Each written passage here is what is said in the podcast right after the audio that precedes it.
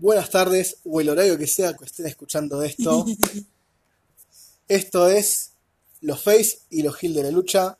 Yo soy Lobo Yo soy Sof. y estamos dándoles la bienvenida a lo que es el episodio cero o episodio piloto de este podcast que se nos ocurrió hacer. Más que nada porque estamos aburridos. Más que nada, definitivamente. Y es como, él sabe algo, yo soy ignorante, pero tengo muchas opiniones. y necesita que alguien les escuche.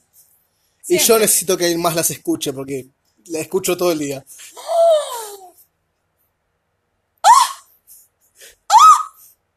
Vos querías jugar el juego así. Así quedamos. Creo que va a ser solo un capítulo, gente. No escuchen. Pero bueno, eh, como les decía Sof, ella es relativamente novel en lo que se refiere a lucha libre y wrestling en general. Básicamente, si bien de chica, gracias a, bueno, mi, mi viejo, vi Titanes, porque él creció con Titanes y tuve la oportunidad de verlo. Después no lo toqué más. Tuve interés en los cartoons que salieron basados alrededor. Que eso va a ser tema de un capítulo dependiendo del éxito de esto. Y eh, definitivamente. No, no me van a contener a hablar de. Del honor, tradición, la familia las donas. Definitivamente, sí, sí, sí, sí, sí. ¡Yo solo quiero un churro! Va a haber mucho de eso. Em, y después, más de grande, o sea, de grande, tuve la suerte de encontrarme un video hablando de la lucha para gente que no sabía. Sí, el video se, el video se llama eh, What It's So Great About Wrestling. Si mal no- Super Eye Patch Wolf. de Super Patch Wolf. Que no es él. No, no, no soy yo. Ojalá fuera yo. El tipo la pegó de una manera, le hizo es- Ese video es muy bueno en realidad para alguien que no sabe de lucha. Bien. Y Pero en otro momento vamos a hablar del te- de los temas de ese video. Sí.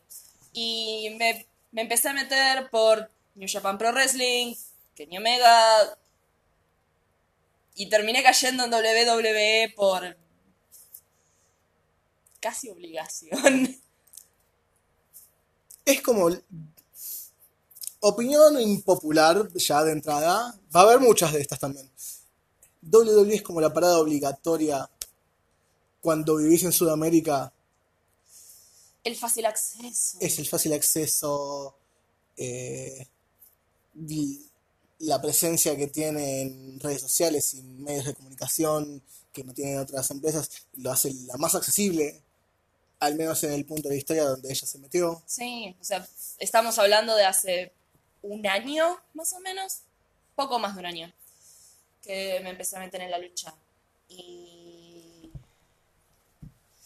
Y haber entrado desde afuera y después entrar y ver la WWE moderna fue como. ¿Cómo llegamos a esto?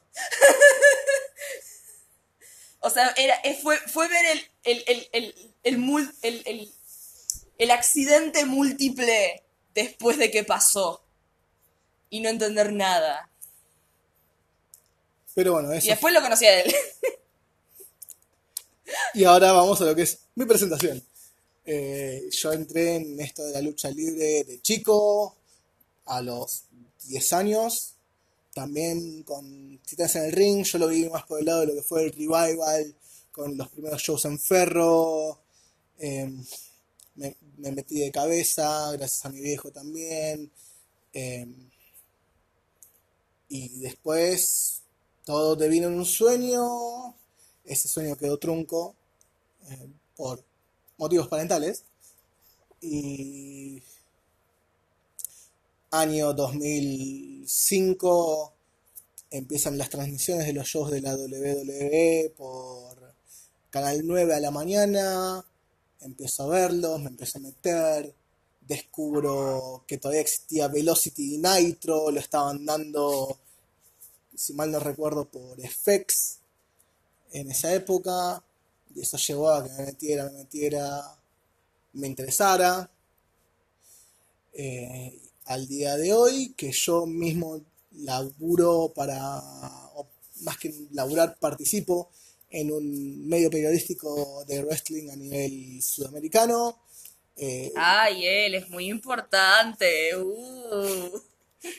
yo, eh, más allá de las burlas de Soft, también tuve la oportunidad de debutar en el ring con una de las leyendas de- del viejo Titanes, participar como Nerón el Emperador.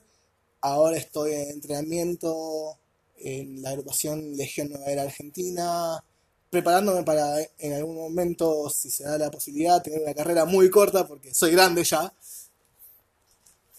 Y como ella me acaba de decir an- cuando estamos planeando esto, para ella yo soy Bruce Pritchard. Me falta mucho para ser Bruce Pritchard. Pero- Nadie puede ser Bruce Pritchard. Pero comparado con mi completa ignorancia, em,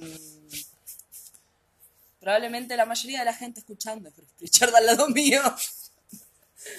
Pero, Eh, bueno, ya esto es lo que se refiere a lo que somos nosotros. ¿A quiénes una somos? corta presentación.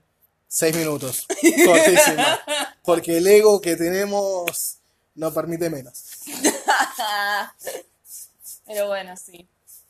Pero eh, la idea principalmente es hablar de lucha. eh, Tocar temas que nos interesan de la lucha, no tanto, no tanto de lo reciente, más que nada porque no quiero darles problemas de hipertensión. em, nota aparte, si están escuchando esto y están comiendo algo que lo sienten medio desabrido, acérquenlo al parlante porque va a haber mucha sal. mostly mía. Eh, pero sí, más que nada tocar temas de la historia de la lucha, tocar cosas interesantes, qué sé yo. ¿Y a qué viene todo esto que estamos armando? Eh,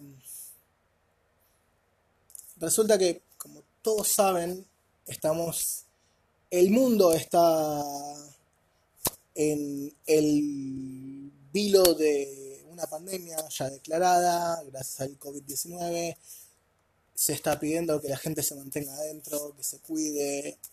Y no hay muchas cosas para hacer. Cosas que van, cosas que vienen, terminamos viendo la serie de Ruthless. No, por favor, decilo, decilo. Hacelo. Cosas que van, cosas que vienen, terminamos encerrados en mi casa viendo la primera temporada de Ruthless Aggression. que fue una serie de cinco capítulos que se encuentra en la plataforma de WWE Network ¿Para cuándo la segunda temporada? para este otoño. Otoño estadounidense. Em, y me pareció interesante tratar en este episodio cero eh, la evidencia de lo que fue ver esta serie. No tanto por mí, porque yo viví esta época. Más que nada por Soft. Porque yo más que nada, again, yo vi la situación ya armada. Yo ya vi al Brock Lesnar ausente. Yo ya vi a Triple H siendo la cabeza de NXT. Yo ya vi, o sea, yo vi a eh, John Cena ser John Cena John Cena al borde del retiro ya. al borde del retiro, o sea, yo ya vi la- las versiones lavadas de varias de estas personas y ver la miniserie fue un, fue un shock. En, en muchos sentidos fue un shock, porque fue ver a John Cena ser alguien que no es ese Boy Scout, sin ánimo de ofender, eh, Don't Taken. sin, eh, ese Boy Scout blando con... que- que básicamente a este punto es un meme. Lo conozco más por los memes que lo que ha hecho en el ring. Que en, en sí tiene muchos logros en el ring. John Cena. Sí, Pero tenemos también pero ya están en su espalda, ya están atrás del polvo de su camino. son las huellas que dejó John Cena para Sí. que sigan. Y el tema es que cuando estábamos viendo la serie y ver... O sea, me, las ideas. eh, vamos a hacer, voy a hacer algo que es necesario. ¿Qué fue la Ruthless Aggression? Ah, sí, sí, sí, sí. La fue una época de la WWE que vino después de la Attitude. Eh, fue del año de principios de los 2000 a 2010, 2013 más o menos. Los tiempos en la lucha libre son muy difusos muchas veces. Porque plot point muy importante de la lucha libre. La lucha libre no es de acá a mañana. La lucha libre es de acá a futuro que se empiezan a armar las cosas. El tema es que son, son historias que son creadas a tiempo real. No tienen cortes, no tienen pausas, no tienen. No, no es que hay un corte de seis meses y es un seis meses después. No hay un 28 días más tarde. Es un todo pasa en tiempo real y todo cuenta. y todo lleva el principio, el, nudo, el desenlace, todo lleva su tiempo. Muchas veces armado de manera orgánica, muchas veces no. Pero en otro momento vamos a hablar de lo que es un storytelling orgánico. En otro momento. Volviendo a lo de Ruthless Aggression, WWE viene de una época bastante turbulenta la Attitude Era con DX, Stone Cold Steve Austin, The Rock. Eh, después de perder 83 semanas seguidas con WCW, fueron tiempos complicados. Fueron tiempos De cambio. de cambio, tiempos difíciles. Tiempos donde cosas que se tomaban por dadas les fueron arrebatadas. Tiempos, por no decir, tumultuosos. Complicados. Y acá es cuando empieza el cambio que lleva de la anteriormente conocida como WWF a WWE. Dejamos de ser una federación de lucha para ser una compañía de entretenimiento deportivo. Que siempre lo fueron, simplemente fueron menos hipócritas. Y es en este marco, después de perder durante 83 semanas seguidas, después de que las cosas salieran mal para WCW y WCW quebrara y WWE los adquiriera, en Pero un- sin adquirir sus estrellas. adquirió un par, Adquirió un par. no adquirió los big names, Bien. porque iban por otro lado esos contratos. Sí. Llegamos a un momento donde el mismo jefe, Vincent K. McMahon Jr., O, como lo llamamos, Vinnie Mac. Vinnie Mac, eh, se plantea que es un momento para dar un golpe necesario en la industria. Y ahí es cuando las palabras Ruthless Aggression salen de su boca. En una promo que corta en el ring el solo, con todas sus superestrellas alrededor, porque tenemos el punto de quiebre es Dwayne Johnson, mejor conocido en el mundo de la lucha libre como La Roca, estaba haciendo su ingreso a Hollywood y estaba dejando atrás su carrera como luchador. Literalmente su nombre. Ya no quería que lo conocieran como The Rock. Recordemos que eso pasó. Recordemos que él trata muy duro de dejar atrás el nombre de La Roca. y estamos en un punto donde la compañía tiene, no, tiene, necesita desesperadamente un reemplazo. encontrar the next big thing, la próxima gran cosa, lo próximo que va a mover toda la storyline, todo el plot, todo lo que hay alrededor de la empresa, necesita un tipo que lo pueda cargar. En ese momento es cuando Vince McMahon le dice a sus estrellas quién va a ser el próximo, quién va a ser aquel que suba la escalera y alcance la cima, quién va a ser ese que tenga esta brutalidad innata para llevarse por delante al mundo y ponerse en las espaldas la mochila de lo que es ser la figura. Enter John Cena. Era tan joven. Era tan joven. Tenía sentido del humor. John Cena originalmente en este momento estaba en lo que es una de las compañías developmentals de, de WWE que estaba a cargo de Jim Cornette. Fuck Cornette. OV, eh, OVW, OVW, Ohio Valley Wrestling, que es lo que o lo que Se termina volviendo NXT. no, ¿No? NXT es eh, cosa, la otra. Mm. Otra developmental, la de Florida. Ah, Pero Ohio Valley, West, Ohio Valley Wrestling ocupaba el lugar que ocupa que ocupaba ah, en realidad NXT hasta hace un par de años. Varias ahora, grandes estrellas arrancaron ahí.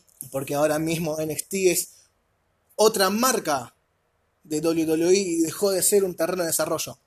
Crecen tan rápido. Bueno, bueno, por esa época tenemos a un muy, muy joven John Cena, Muy joven.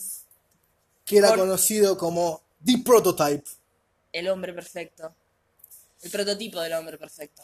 musculoso, joven, fachero, ¿Sí? con humor, con gracia, con carisma. Y, el, y al pequeño feto, porque a ese punto era un feto, eh, le dan la oportunidad de pararse en el ring con... Esto va a pasar mucho. Sí. Eh, Con el campeón y héroe olímpico americano, y nunca va a dejar que te olvides de eso, y nunca vas a dejar que te olvides de eso, Kurt Angle. Kurt Angle. Eh, El pequeño John Cena caminando. con hacia- sus horribles, horribles shortcitos. Para muchos usan esos horribles shortcitos, ¿eh? Y siguen siendo horribles, no cambian. Yeah. Eh, Em, entrar al ring con Kurt Angle, que esa misma noche había hecho un desafío abierto, diciendo, aprovechándose de las palabras que habían pasado en el otro show, porque esto ya había pasado, para este entonces ya había dos marcas, Raw y SmackDown ya existían. Eh, Kurt Angle estaba en SmackDown, y eh, Vince McMahon hizo ese- esa promo en Raw. Raw. Em, Su hijo favorito. Sí, o sea, Incluyendo a sus hijos biológicos. Incluso puedo tener un par de errores yo mismo en lo que es la cronología, pero si mal no recuerdo, SmackDown, era SmackDown por la escenografía. Eh, Kurt Angle hace un desafío abierto diciendo: Le voy a dar una oportunidad a cualquiera que esté en ese vestuario Que no haya peleado que conmigo no haya peleado previamente. conmigo de enfrentarse. Y ahí aparece el pequeño John Cena. Y cuando le preguntan, ¿por qué tenés vos para, ten- eh, para creerte que podés pararte en este ring y desafiarme? Yo, medallista olímpico.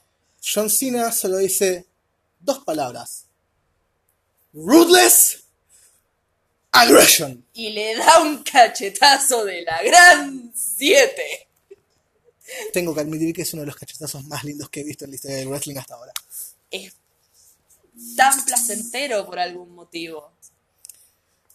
Y estamos hablando de ir cara a cara con Kurt Angle, medallista olímpico de lucha grecorromana. Pocos Fue- de los luchadores de- de- de- del WWE son luchadores grecorromanos en serio.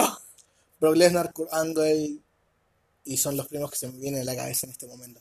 En algún momento tal vez hagamos esto con más información, pero Quizás, no prometemos nada. ya es mejor ser ignorantes. No es mejor ser ignorantes, pero no importa. Pero bueno, eh, Wow, esto es el ingreso de John Cena a lo que son las grandes ligas de la lucha libre. Enfrentándose cara a cara, palmo a palmo, con Kurt Angle.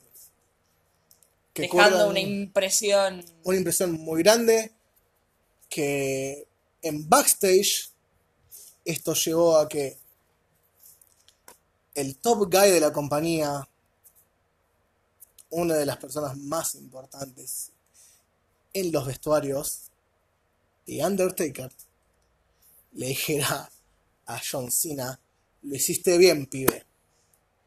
¿Sabes lo que debe ser recibir felicitaciones de fucking Taker? Y este momento... ¡Es Taker! Y este momento que pasó en la privacidad del vestuario, Para, para. ¡Ah! Ahora sí. ya lo sacaste de tu sistema. Nunca. Y este momento que pasó en la privacidad del vestuario, lo ve alguien llamado B. Pri- no, pará. Bruce P. No. Lo voy a decir. Bruce Pritchard. Y deciden ponerlo en televisión.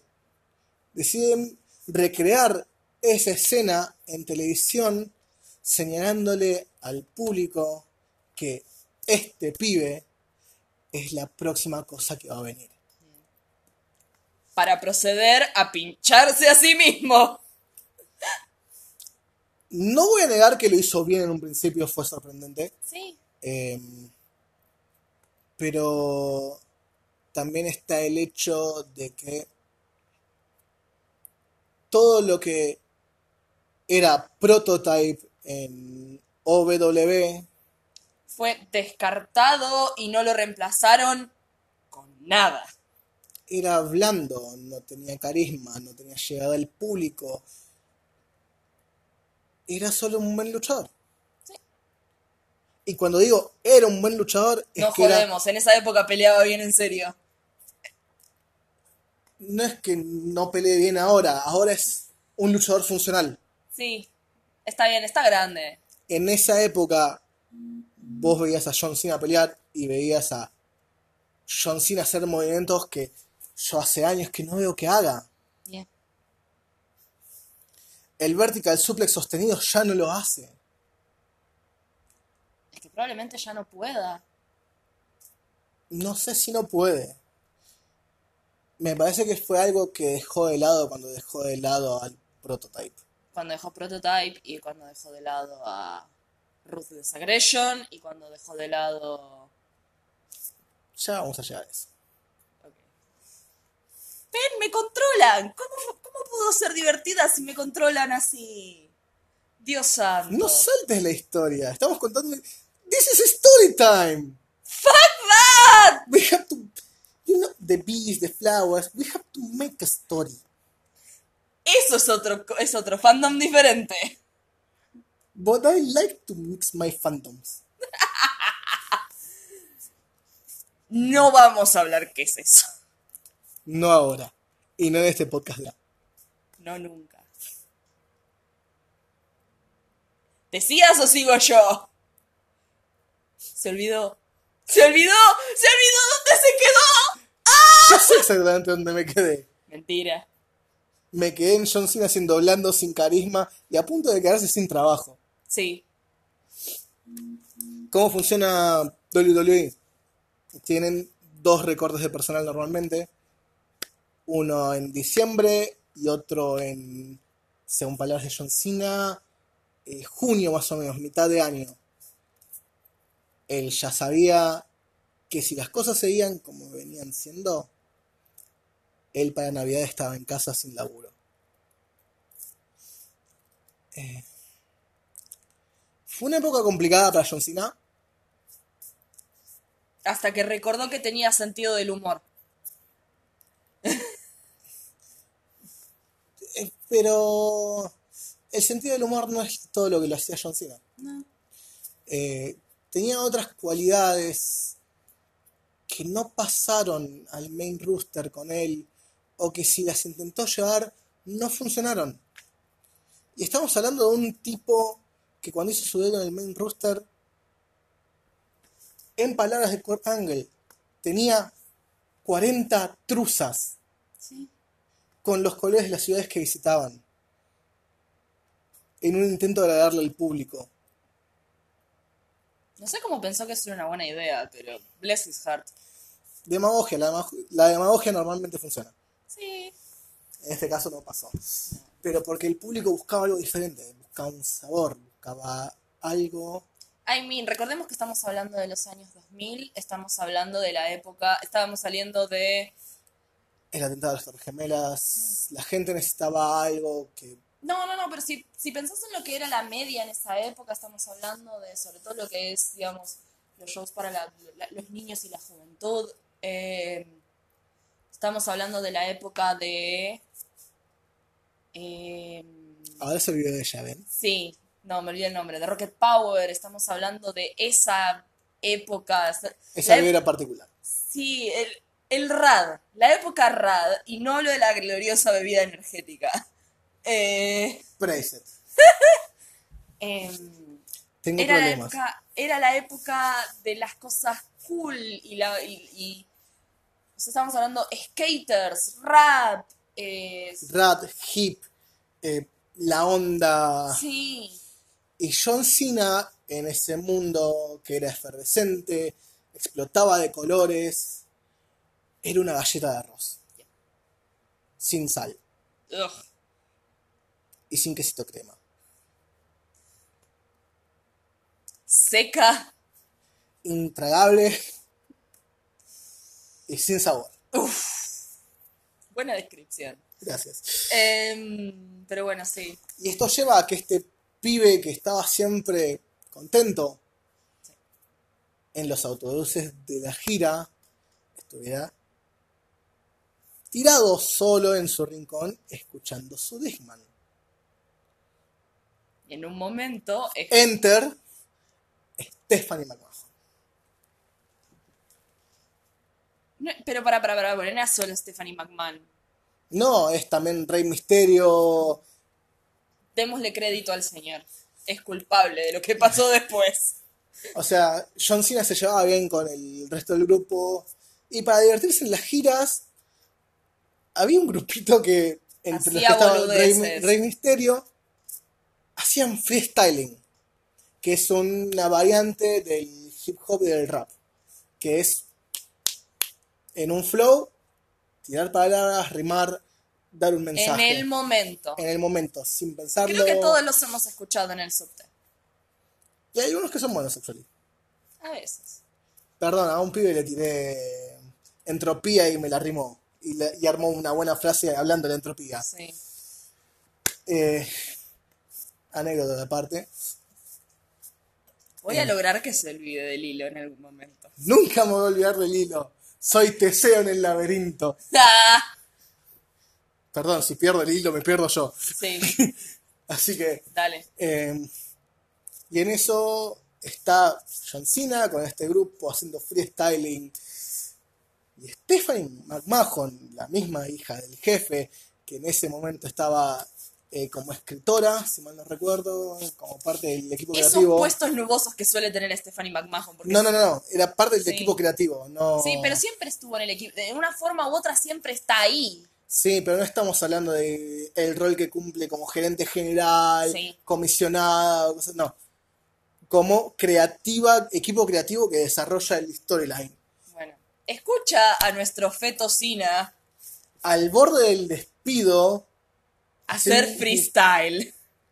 Y hacerlo relativamente bien.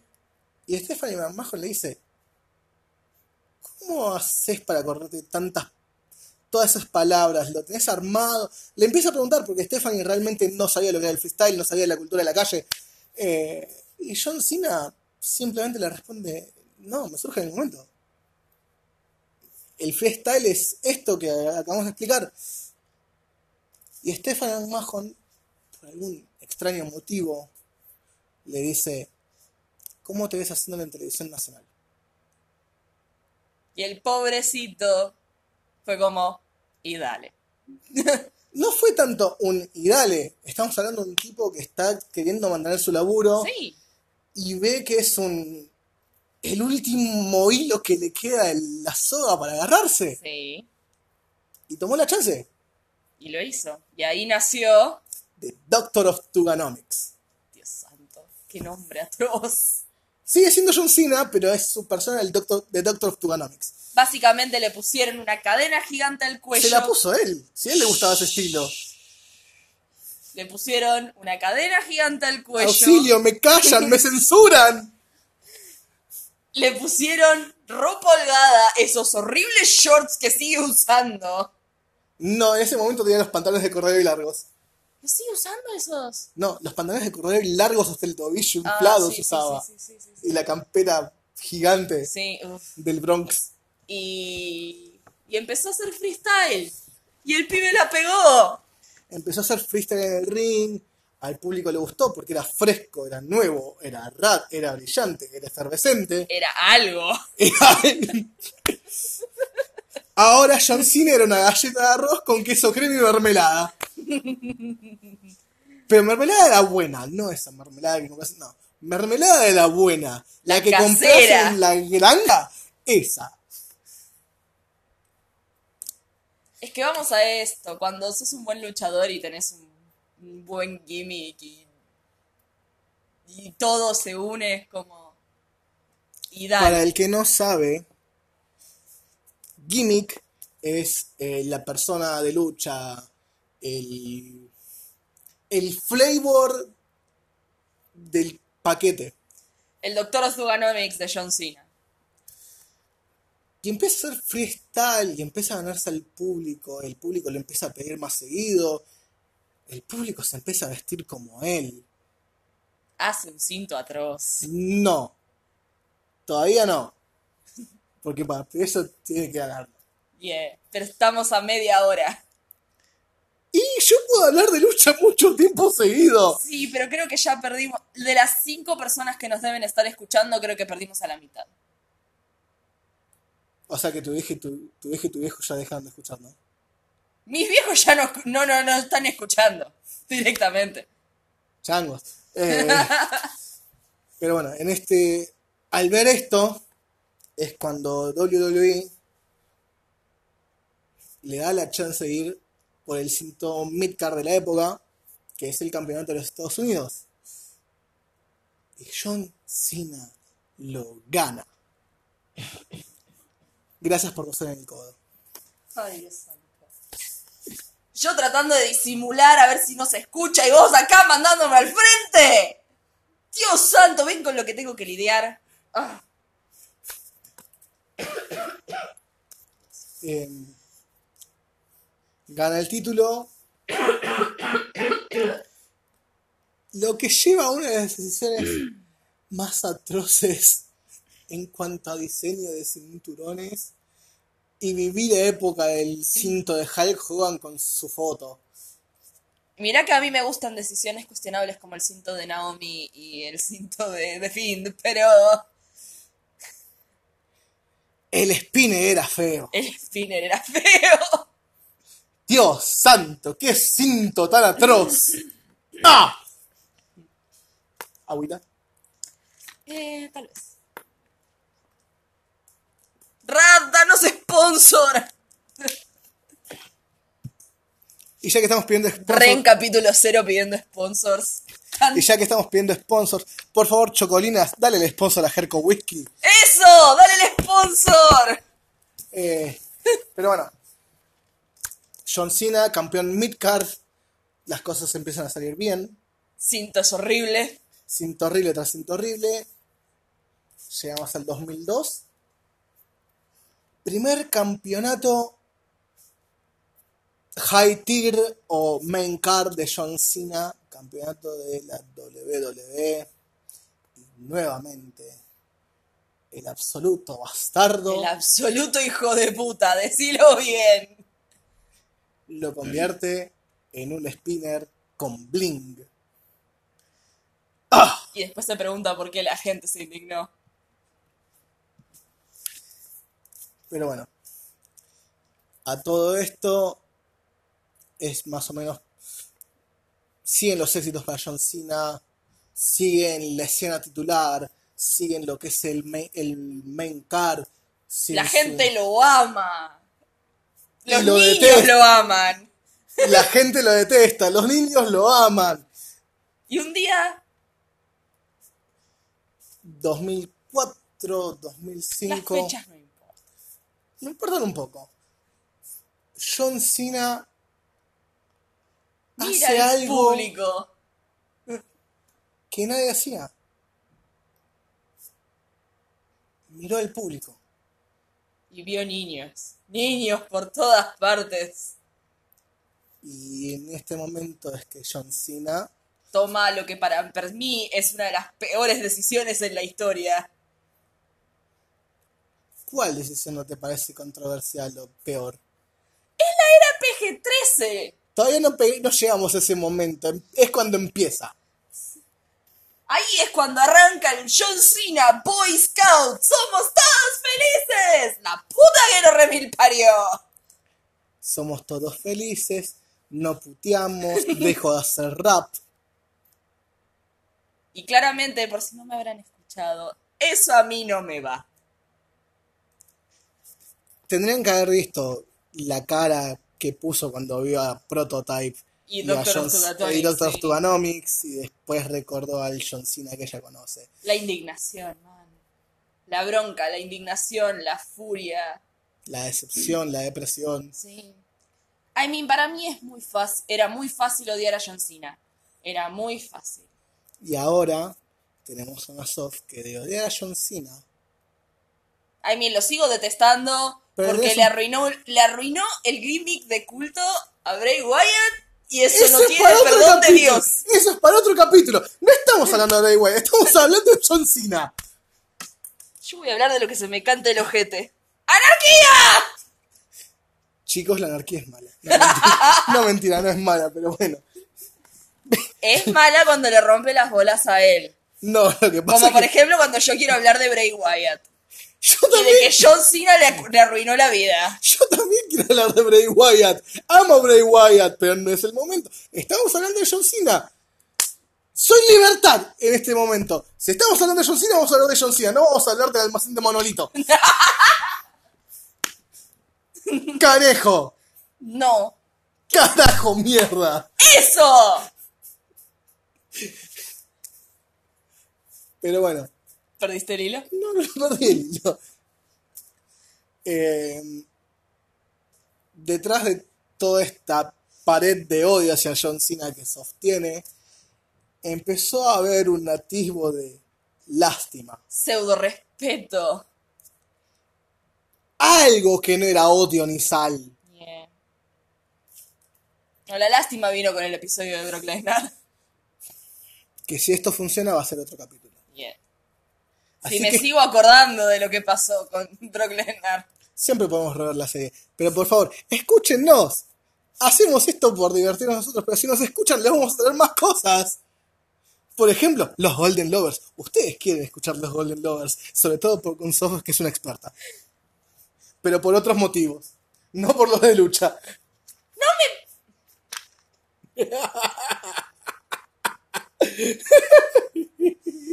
¿Estoy mintiendo? Sí, ¿Sí? sí. Porque lo que me interesaba de los Golden Lovers es que lograron crear una storyline por arriba de una década.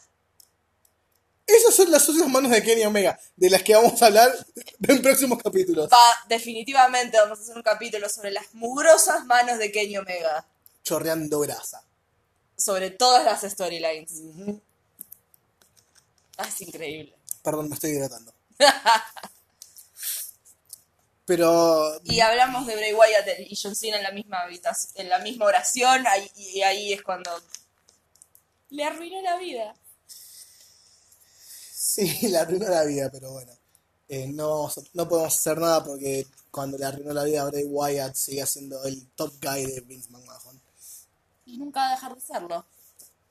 Eso es una pared de sal para otro momento. Espera que salta Hollywood. Está nada de hacerlo. Eh, pero bueno, eh, John Cena deja atrás todo lo que había hecho hasta ese momento y se convierte en el, En el face que conocemos ahora, en el face que conocemos ahora. el Superman. En las palabras sabias de... Se me fue el nombre también. Wrestling isn't wrestling. Max Landis. Yes, that guy. Que también, muy buen video. Pero es sobre otra persona completamente diferente. Que tal vez hablemos en otro capítulo, depende todo de ustedes. Lo vamos a hacer de todas formas. Shh, les quiero generar culpa. Ya estamos al minuto 40, no queda nadie. Yo sigo estando acá. Sí, yo también. Mario sigue estando ahí seguro. Juli nos ama, así que va a estar ahí también. No prendas fuego hacia la gente. Hola chicos. Los queremos. Eh, pero bueno.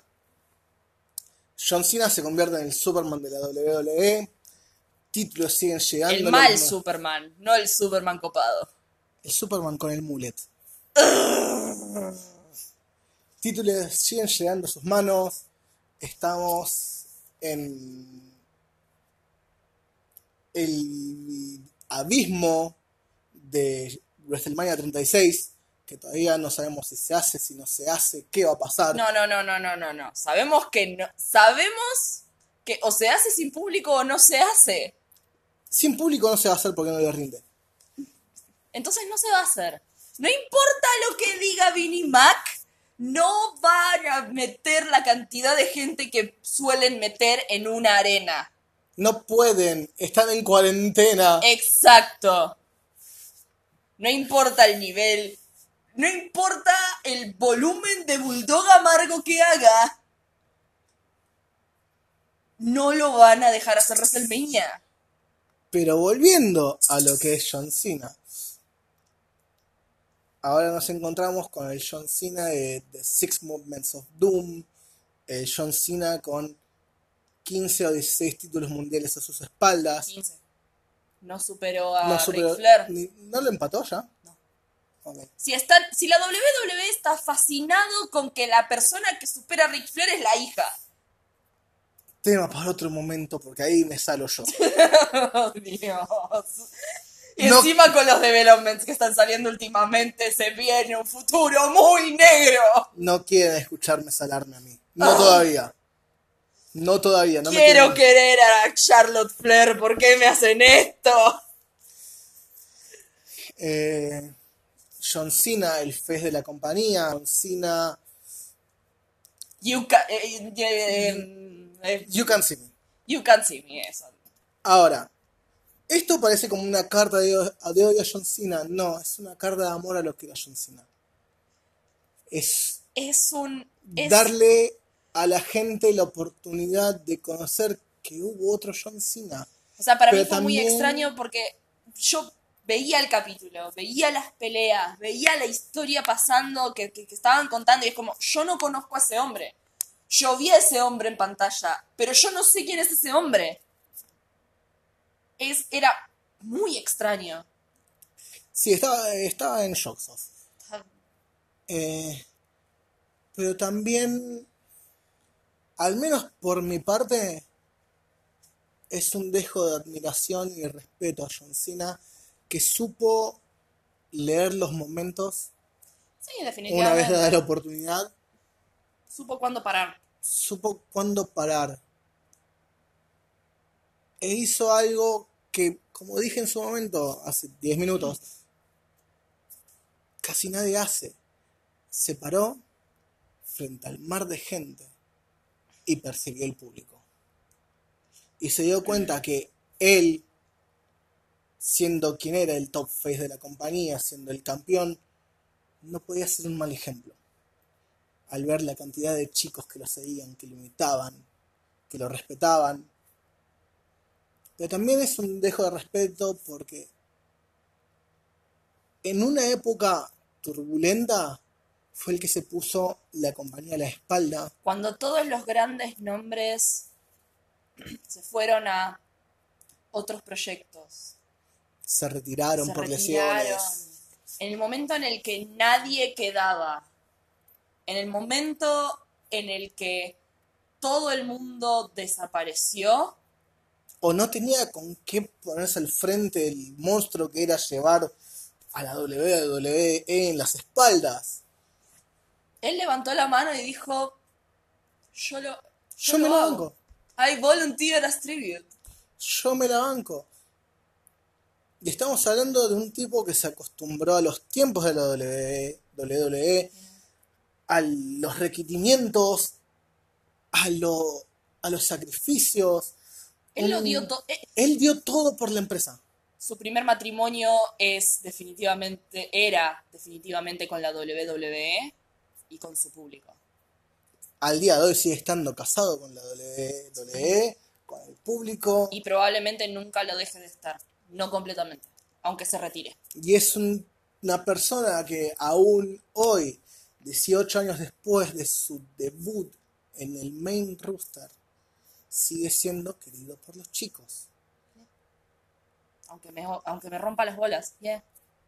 Es la persona dentro de la WWE que más eh, participaciones en eh, Make a Wish estuvo. Es un tipo que está siempre presente para el público, siempre presente para los chicos. Eh, hay que poner la cara, ahí va él. ¿Sí?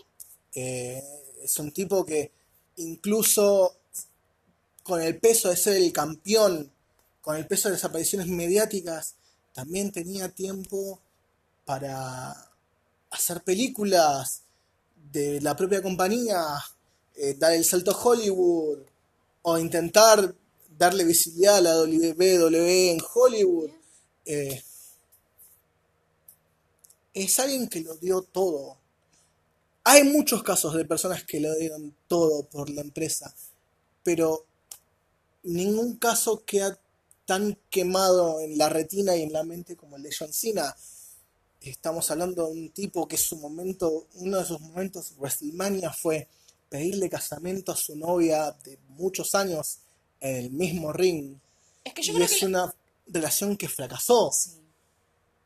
Es que yo creo que la diferencia de. John Cena, el matrimonio de John Cena con la WWE, con, en comparación con otros luchadores que puede que estén en esa misma posición, es que John Cena no se casó con la empresa, se casó con el público. Y se casó con el ideal. Y se casó con el ideal, sí, sí, sí.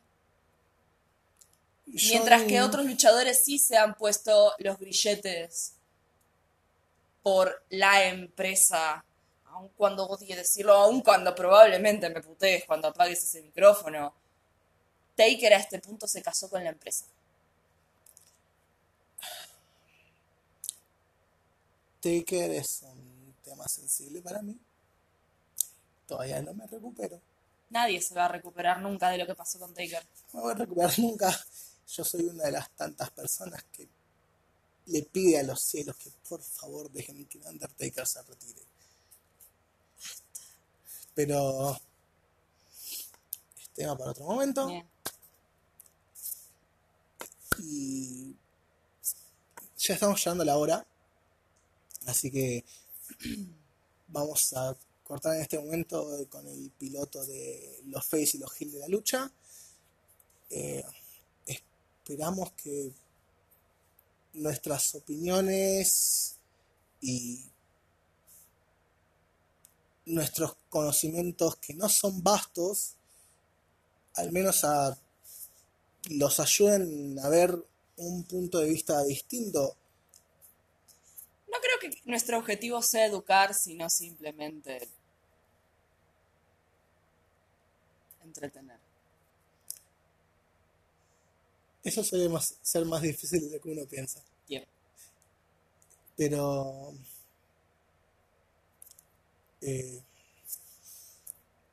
Pero por favor, escúchenos, me quiero hacer una marioneta de Vince McMahon. realmente quiere hacerlo. Si nos escuchan, puede que salga una versión filmada de esto con invitados y cosas por el estilo. No digamos tanto, simplemente voy a empezar a subir fotos de la marioneta de Vince McMahon. Es capaz. Les juro que es capaz. Em, pero bueno, eh, esto fue el capítulo cero de los Face y los Gil de la lucha. Eh, estos tiempos de incertidumbre que nos rodean, eh, nosotros no podemos ser menos. Por favor, cuídense. Cuiden a queridos. Lávense las manos, no, no traten de evitar contacto con las personas de riesgo, niños pequeños, personas de tercera edad, personas con algún tipo de enfermedad autoinmune o tratamiento por Oncológicos. oncológicos. Si tienen los síntomas, aíslense, cumplan con la cuarentena. Sean responsables, por favor. No me hagan ir a golpearlos. Todos queremos llegar a, a decepcionarnos con WrestleMania. Pero Ah, ¿qué? ¿Me toca a mí despedirme? Sos vos el que estuvo hablando todo este tiempo, no me dejas hablar, no me, no me dejas decir nada. Y ahora querés que me despida. ¿Ven cómo me trata? ¿Ven cómo es esto? en realidad el amenazado acá soy yo, pero no importa. ¡Las bolas sos vos! Pero bueno. Gusto. Ojalá nos hayan escuchado, aunque fueron 50 minutos de una persona ignorante, de una persona y media ignorante hablando. La ignorante soy definitivamente yo. Em, no le hagan caso, está exagerando. no, no estoy exagerando Hay nada. cosas, hay cosas que ella sabe que yo no sé. Perdón, pero los Golden, la historia de los Golden Lovers me la enseñaste vos. Sí, eso sí. Pero Pero bueno. eh, Un gusto. Nos veremos en el próximo capítulo. ¿Maybe? ¿nos escucharán? ¿No nos escucharán? ¿Habrá otro capítulo? En la ¿Quién? misma batihora, en el mismo baticanal. ah, no, pará, eso tiene copyright. Eso tiene copyright. Please, no. ¿Quién va a pagar esa demanda? Yo no. ¡Qué pedo! Pero, eh, bueno, em, ella es Sof, yo soy Lobo, y esto fue un pequeño vistazo, un entremés, una mojadita de pies, Sí. una tocadita en el culo. Después soy yo la que no es PG-13. Ya vamos a llegar al PG-13. No quiero hablar del PG-13. Nadie no quiere todavía. Nadie quiere hablar del PG. ¿Vamos a hablar del PG-13? ¿Por qué haríamos eso? Porque es cuando deja de haber sangre y chair shots.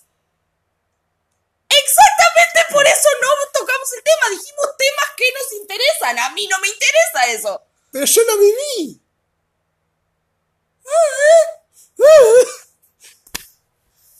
Em, pero volviendo a lo que estaba. Ni despedirnos podemos bien. No, no, no, somos, somos un par de personajes. Eh, volviendo a lo que decía, esta tocadita de culo a lo que es esto que tanto nos gusta, Bien. que es el wrestling, la lucha, las storylines, los personajes, el drama. ¡La tragedia! ¡Drama! ¡Ah! Esto fue para todos ustedes, los face y los heel de la lucha. Bye. Gracias por estar.